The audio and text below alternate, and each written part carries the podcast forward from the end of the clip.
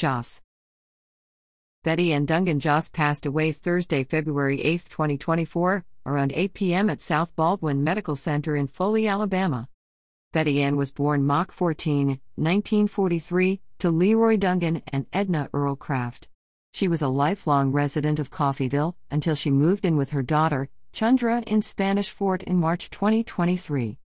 Betty Ann was the picture of a true Southern lady and never went anywhere that her hair and makeup was not fixed.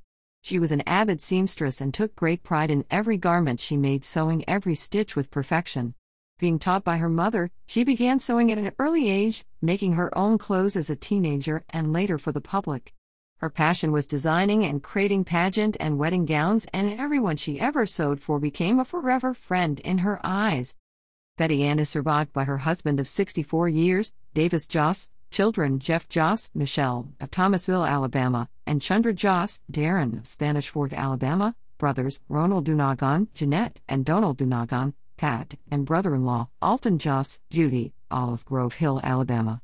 Grandchildren Devin Joss, Rebecca, of Foley, Alabama, Brittany Joss Alexander, Lance, of Magnolia Springs, Alabama, Kane Joss, Megan of Saraland, Alabama, Caden Joss, Colton Joss, fiance, Daniel Liz Fernandez, of Spanish Fort, Alabama, great grandchildren, Maya Joss of Spanish Fort, Alabama, Bain and Gage Joss of Foley, Alabama, Macy Crislin, and Ivy and Joss of Saraland, Alabama, Priscilla and Eli Alexander of Magnolia Springs, Alabama, her faithful pet, Lexi, a niece, numerous nephews, relatives, and friends.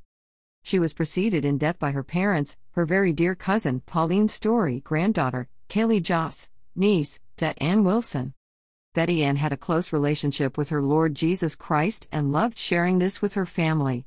She always said she was ready whenever he called her home. Funeral services were held at Ulkanish Baptist Church on Thursday, February 15, 2024, at 12 o'clock noon. Reverend Jerry Peebles officiated.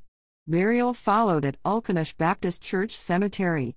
Active pallbearers were Greg Dunagan, David Dunagan, Jim Dunagan, Vince Joss, Walt Roch, and Jason Sigler. Condolences may be offered at o'brienchappellfh.com. Arrangements by O'Brien Chapel Funeral Home. 7372 1 TC.